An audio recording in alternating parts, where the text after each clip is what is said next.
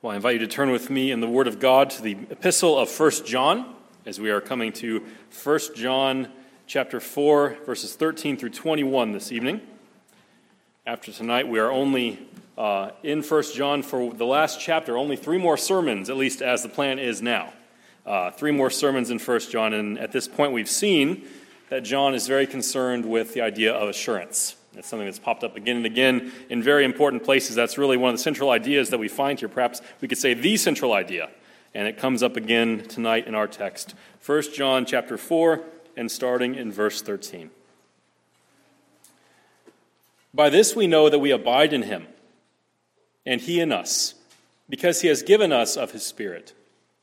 And we have seen and testified that the Father has sent his Son to be the Savior of the world. Whoever confesses that Jesus is the Son of God, God abides in him and he in God. So we have come to know and to believe the love that God has for us. God is love, and whoever abides in love abides in God, and God abides in him. By this is love perfected with us, so that we may have confidence for the day of judgment. Because as he is, so also are we in this world. There is no fear in love, but perfect love casts out fear. For fear has to do with punishment, and whoever fears has not been perfected in love. We love because he first loved us. If anyone says, I love God and hates his brother, he is a liar.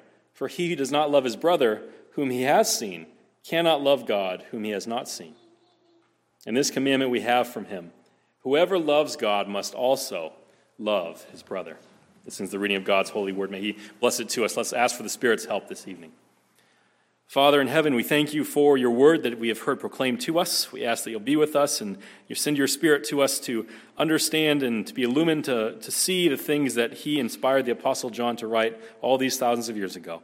We pray, Lord, that we'd see the glories of Christ and of you and of the Spirit more clearly tonight. And we pray these things in Jesus' name. Amen. Well, as I mentioned just a moment ago, the idea of assurance is really an important theme in John. John wants us to know certain things, to be assured of certain things, which only makes sense in the context that he was writing to. There, there's this group of people, these groups of congregations who had seen these people leave, who had seen these people who proclaimed to be Christians walk out. John calls them antichrists at different points in this letter.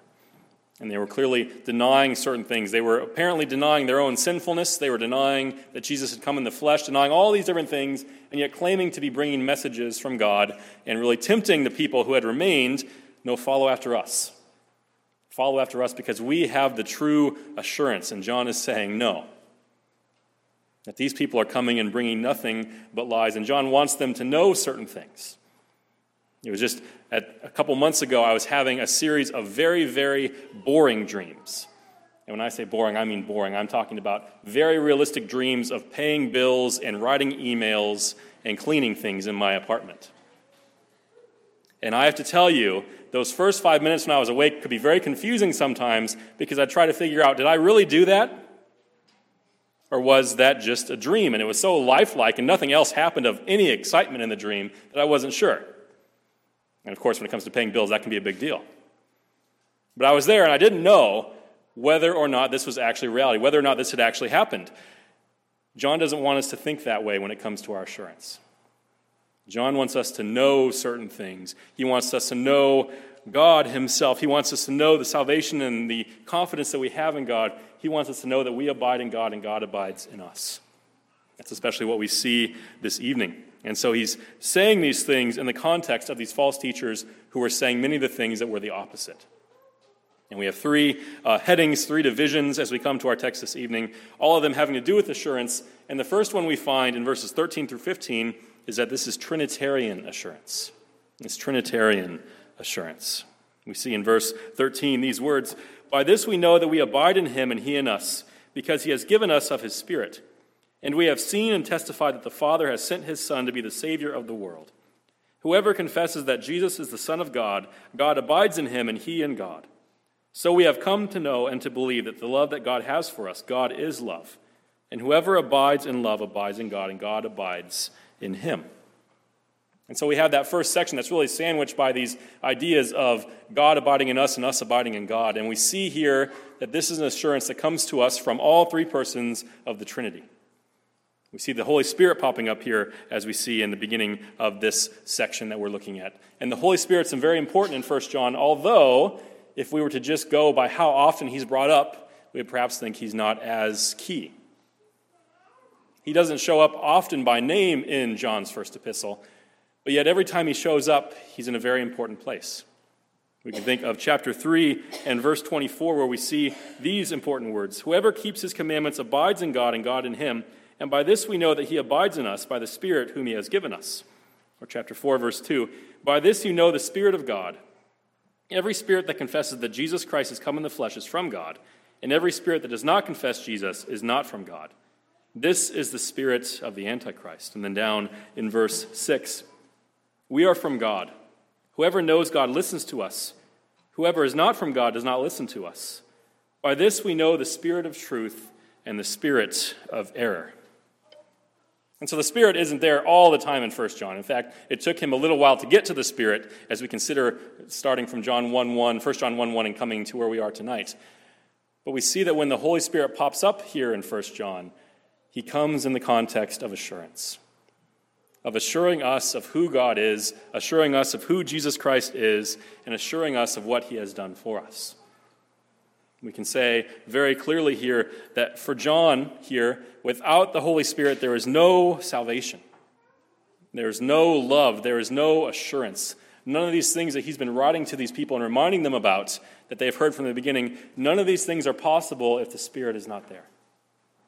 And so the Spirit comes and he brings certain things to us. We see, especially in our text this evening, that what the Holy Spirit does is He comes and He teaches us, He reveals the truth about the Father sending the Son as the Savior of the world.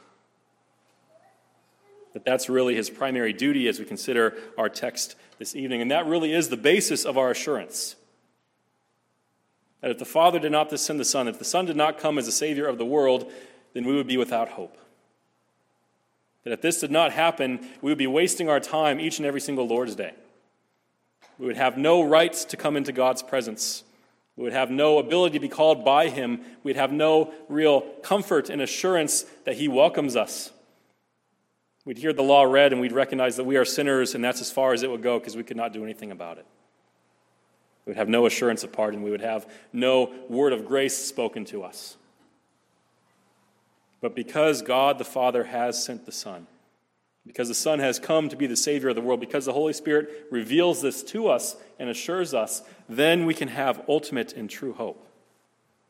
The Spirit has to do with the truth about Christ and about our assurance. And perhaps it's one of the uh, most unfortunate things of uh, the Christian church today, at least in the West, that the Holy Spirit is often associated with all kinds of weird and wild and wacky things, quite frankly all sorts of things that are going on that we look at and just see as perhaps bizarre and static, uncontrolled and wild. What we find in Scripture is a slightly different picture. What we find in the New Testament in places like 1 John 4 is that the Holy Spirit is doing an, an, entire myriad list of things. We can't necessarily list all the things that He's doing. We don't know exactly what all of His jobs are as He comes to us. But we know that one of the primary things he does is he reveals God to us. He reveals Jesus Christ to us. He reveals the gospel to us. And so we are called, as we come to a passage like this, to correct our thinking if it needs to be. To recognize that this is who the Holy Spirit is. This is what the Holy Spirit does. This is what the Holy Spirit is doing for us right now. And this brings us assurance. But it's not just the Spirit bringing us assurance. John is quite clear on that. There's also the Father who comes and brings assurance to us. Because what does the Holy Spirit reveal? He reveals that the Father has sent the Son to be the Savior of the world. I know I've said it before in this context. I know I will say it again. I guarantee that. We have to remember, brothers and sisters, that it is not as if God the Father loves us because Christ died for us. Rather, Christ died for us because God the Father loves us. And there's a tremendous difference between those two statements. You can almost be tempted to think, well, we are sinful, we deserve wrath and condemnation. All that's true, by the way. But we can be tempted to think because of that, what Christ had to come and do was to pacify a father who didn't really want to be pacified, to satisfy a God who didn't really want to be satisfied. And to say, I have died, I have lived for these people, I have died for them, I have risen again, and now God the Father has really no choice but to accept us in love. That's not at all the picture we find in Scripture. That's not at all the picture that John brings to us here. We see here the Father sending the Son, and why? To be the Savior of the world. That all of this begins, our salvation begins before anything was created, as we read in Ephesians chapter 1. That before God had spoken, let there be for the first time, there was an intertrinitarian, intertrinitarian agreement between the Father, Son, and Holy Spirit to save a people, a sinful people, for God's great name. That when Christ came as the Savior of the world, he did so voluntarily, and he also came at the direction of the Father who had sent him in this agreement. John's already told us God is love. We saw that last Sunday evening. He told us that God is light uh, in chapter 1 as we considered who God truly is. And now he's explaining more and more how we can know these things. How can we know that God is light? How can we know that God is love? How can we know that God is good? Because he has sent his Son to be the Savior of the world. Because the Trinity comes and rescues us. God the Father sent the Son, he also sends the Spirit. And this should help us to recognize something. That when we think of assurance and we think of only the Father or only the Son or only the Spirit, we're only getting a small part of the picture. That, brothers and sisters, if you're here tonight and you're trusting in Jesus Christ and Jesus Christ alone for your salvation, you have the Trinity. You don't have one more than the other. You have all three persons who have worked for you and are working for you and will continue to work for you, who are giving you an assurance of what you have in Jesus Christ. And so take heart in this. We have the Holy Spirit, we have the Father, we also have the Son Notice in verse 14 where this emphasis truly lies. And we have seen and testified that the Father has sent his Son to be the Savior of the world. Now remember, they are in the midst of a society, amidst of a context where a lot of Greek philosophy has come in and has really become dominant in the culture around them. And one of the ideas that they're dealing with, which will later become known as Gnosticism, is this idea that the fleshly is bad, the fleshly is evil and wicked and lesser, and the spiritual is good, and you have to get away from the fleshly and get into the spiritual, and that's ultimately salvation. And yet, what does John say as someone who's an eyewitness? He opened this letter by reminding these people in these contexts, in these congregations in Turkey, that he is one of the eyewitnesses who has seen Jesus, who has heard Jesus, who has even touched Jesus, the one who has come in the flesh. And what is the central idea of that eyewitness? Not these wonderful spiritual blessings, but the ultimate salvation that Jesus Christ came and won for us. That they are eyewitnesses of Jesus coming and living and dying and rising again for us. And they're eyewitnesses to us as well.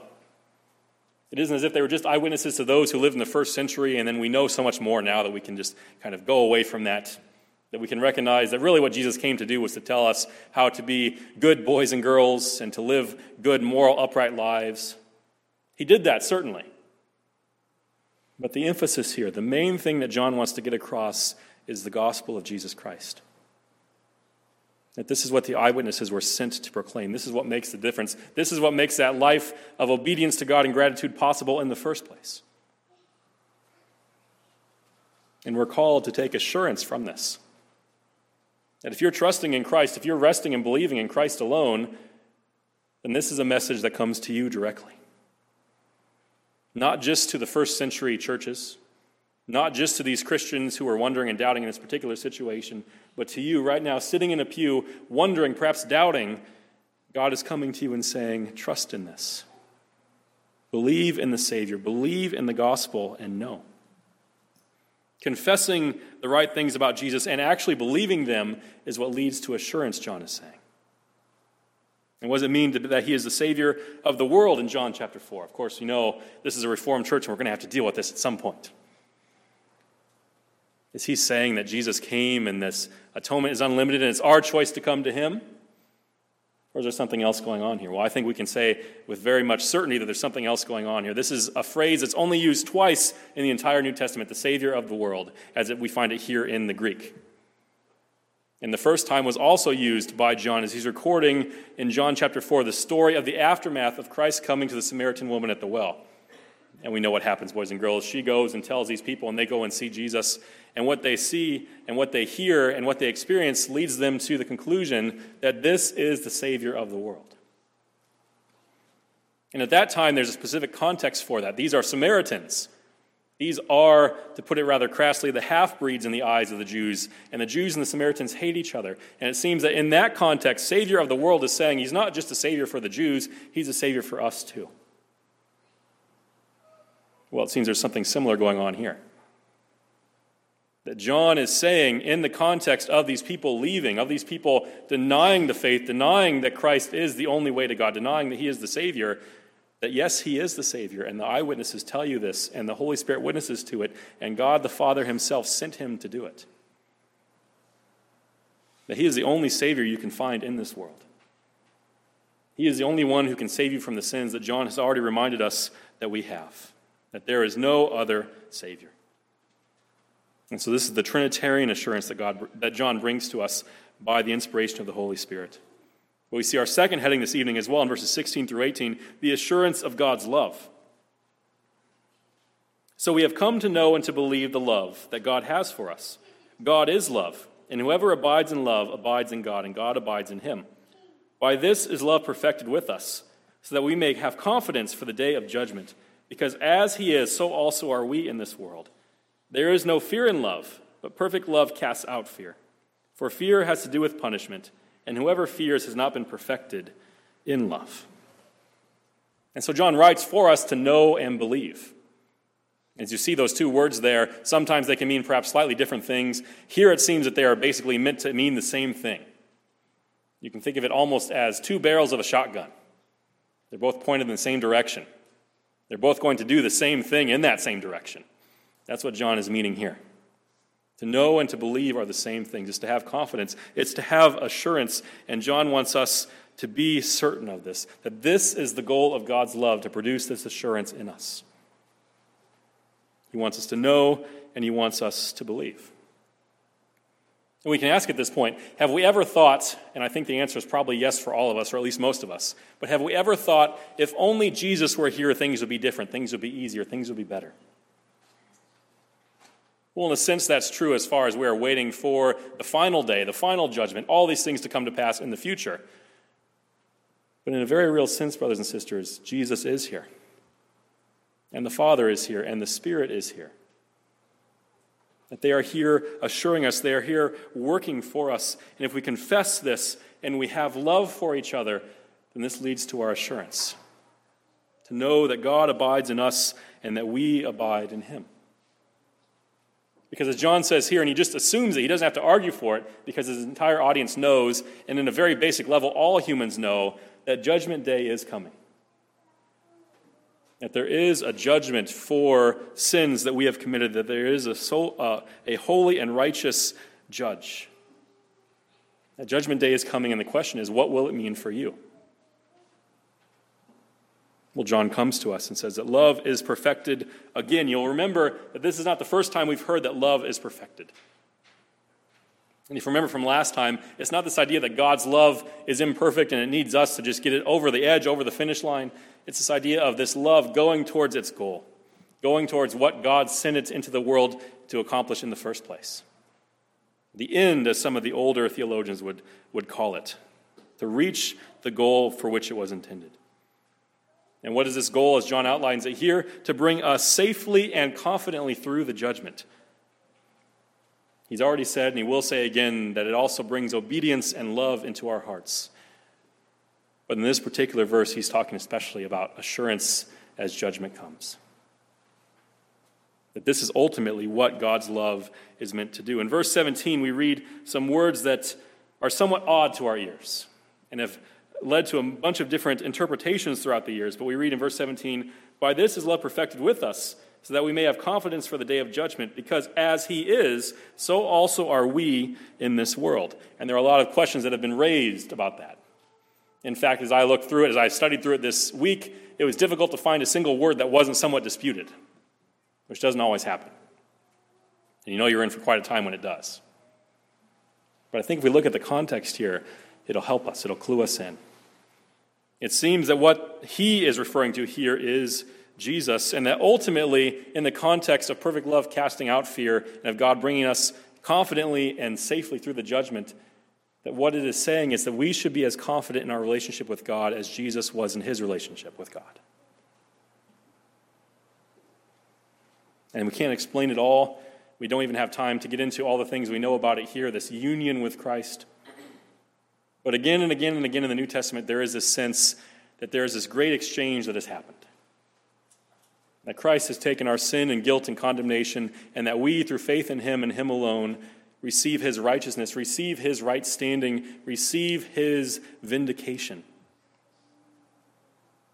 Receive the assurance that we will be seen even as He has been seen before God. And why? Because we are united to Him. We are justified. We are declared righteous in God's sight as we have the righteousness of Christ imputed or credited or reckoned to us. We are adopted as His sons, as the firstborns, as the ones who have the affection and the inheritance of their Father.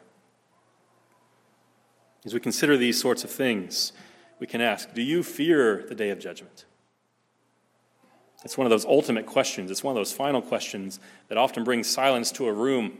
It's not a very good one to ask at parties unless you want the party to die. But do you fear the judgment?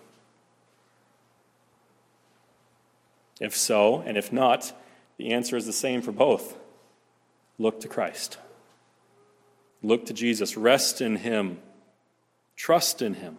As Martin Luther once said, no human religion can hold its own in the face of the judgment, but it is solely in the blood of Christ that we have confidence on the day of judgment. Any other religion that comes to you, anything that we try to make up in the worship and service of God, we can have no confidence.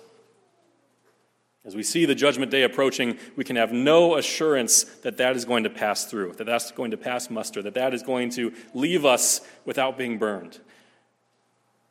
But only here.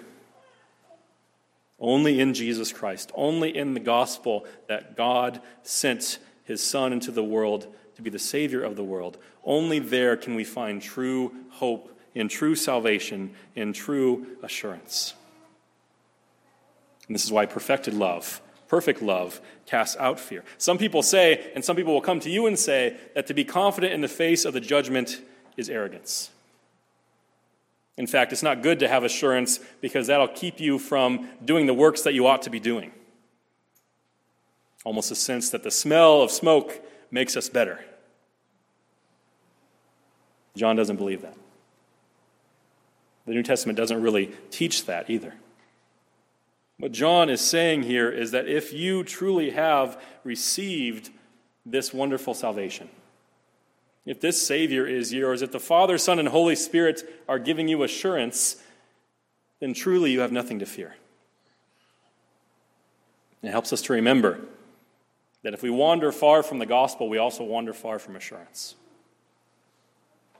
Because as great as obedience and gratitude is, as fruits and evidence of the fact that the Holy Spirit is at work in our lives, that something has greatly changed within us, if we're relying only on those things, we can have no basis for confidence. Because we know, don't we? Even this week, even today, even our best works are still tainted by the sin that still clings to us in this life. Only in the gospel do we find confidence in the day of judgment, and the fear of punishment can truly and ultimately go away.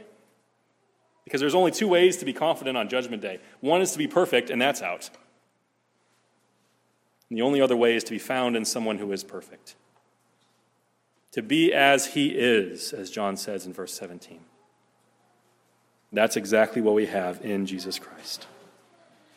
And so this brings us to our final heading, our final point this evening. We've seen Trinitarian assurance, we've seen the assurance of God's love. Now we consider that assurance leads to our own love. Starting in verse 19 down through verse 21. We love because he first loved us. If anyone says, I love God and hates his brother, he is a liar, for he who does not love his brother whom he has seen cannot love God whom he has not seen. And this commandment we have from him whoever loves God must also love his brother. And so John begins by saying something he said before that he'll say in different places, not only here in this letter, but also that we find even on the words in the lips of Jesus as he brings his message in the Gospel of John that John loved us, that rather, God loved us when we were unlovely. That God loved us first that God loved us when we were sinful, when we were his enemies. And there's a command here that this is what God requires of us to love one another. And there's also the motivation because God has done this for us. There are many things that God has not seen fit to reveal to us. Many of the things, for instance, in his secret providences, that we can understand he is in control of this world and he's doing these things, and sometimes these things seem good and sometimes they seem bad to our eyes, but we can never truly know exactly why it has happened. He has not revealed everything to us. But we are accountable for the things that He has revealed. What we see here is a command to love based on God's love Himself, itself. He's revealed His love, and so we are to love each other. And this is a familiar thought. It's something we've heard again and again in 1 John, and it's something we'll need to hear again and again and again that we were not lovely. We were not a trophy on our own. We were not something or someone that God looked at and said, Oh, I have to have that. That God didn't find us good and pure and spotless and holy and beautiful and lovely. That God loved us first before we had any inclination, any desire to love Him. That God sent, God the Father sent the Son to be the Savior of the world when we were a part of this world that needed saving. And this is the motivation that we have. We see again this idea of seen and unseen that John had brought up last time in the beginning, towards the beginning of chapter 4. And he says this again in verse 20 If anyone says, I love God, and hates his brother, he is a liar. For he who does not love his brother, whom he has seen, cannot love God, whom he has not seen. And this commandment we have from him whoever loves God must also love his brother. And so what John is doing here is he's showing a false claim for what it is. That these false teachers, these schismatics, as the technical word is used, these antichrists who have left the confession, who have left the church, they're saying, I love God. John is saying that's a really easy thing to say. It's something that we hear time and again on our own day, in our own context, in our own time and place. But what John is saying here is there is a certain test here. And it's delusional to think and to say that you love the one you cannot see if you cannot even love the ones that you can see. And in a sense, we all recognize that that's true. Even with humans, we recognize it's easy to say, I love these people who are in an unfortunate situation, who have experienced a natural disaster, and I'm going to give this amount of money to them, and it's going to go to these missionaries. They're going to go and they're going to minister to these people and say, Oh, look at how grand this display was. Look at how much I love. And then we go home to our families. To the other sinners that we are stuck with, in a sense. we recognize that the grand displays, the grand declarations of love, don't mean a whole lot if we can't love those who are right next to us. John is saying something very similar here. You can say you love God, the one you cannot see, but do you love your brothers and sisters whom you do see? That's the ultimate question that he is asking in light of what God has done for us. In a sense, what he's doing is he's bringing to mind what he has just said. If these are your brothers and sisters, if they are professing the same Christ, the same salvation that you are professing, if they are Christians as you are, then the ones that we can see have escaped the judgment like us. And if these brothers and sisters have escaped the judgment like we have, if God has poured out his love upon them and given them this wonderful confidence to approach the judgment day without fear, if God loves them in this way, then what right do we have to hate them? If God the Father and God the Son and God the Holy Spirit have been at work in this to save a people for the great name of the Lord, to save from judgment, to love, why can we go and hate those ones? So John is telling us very clearly do not hate the ones whom God loves. Again, as often is the case when John makes a statement, it just seems so simple when you put it that way. It seems like there has to be more to it than this, but there isn't. God has loved his people. God has loved your brothers and sisters. You are to love them as well. And perhaps as we consider this, as we understand this commandment, we see that we ought to live like people who have experienced God's love. As Augustine once said, that great church father over 1,500 years ago now, this is to preach Christ to say not only what one must believe about Christ, but also how one must live who wishes to be joined to the body of Christ. To say everything that one must believe about Christ, not only whose son he is, from whom he takes his divinity, from whom his humanity, what things he has suffered and why, what his resurrection means to us, what is the gift of the Spirit which he has promised and given to believers, but also what kind of members of whom he is the head he desires. He forms, he loves, he sets free, and he leads to eternal life into glory. That's what John is doing here. This is who God is. This is who Christ is. This is what the gospel is. And this is who he desires you to be as a result of these things. To love your brothers, to love your sisters. In other words, Christ's ministry did not end when he ascended to heaven, that he is still at work within us, that he is still making us into his image by the power of the Holy Spirit that the entire Trinity is still at work within us, and we can have confidence in that, and therefore we can, without fear of judgment, love each other.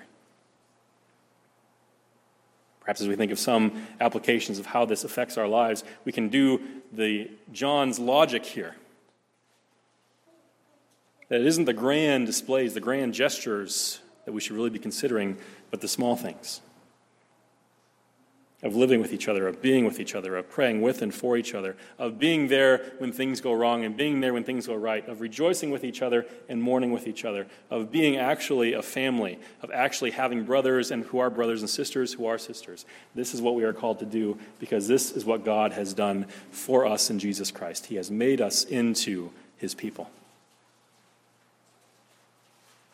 How can we hate the ones whom God loves? And if you see your brother or sister being unlovely and you ask why you ought to love, recognize here that you are looking directly into a mirror.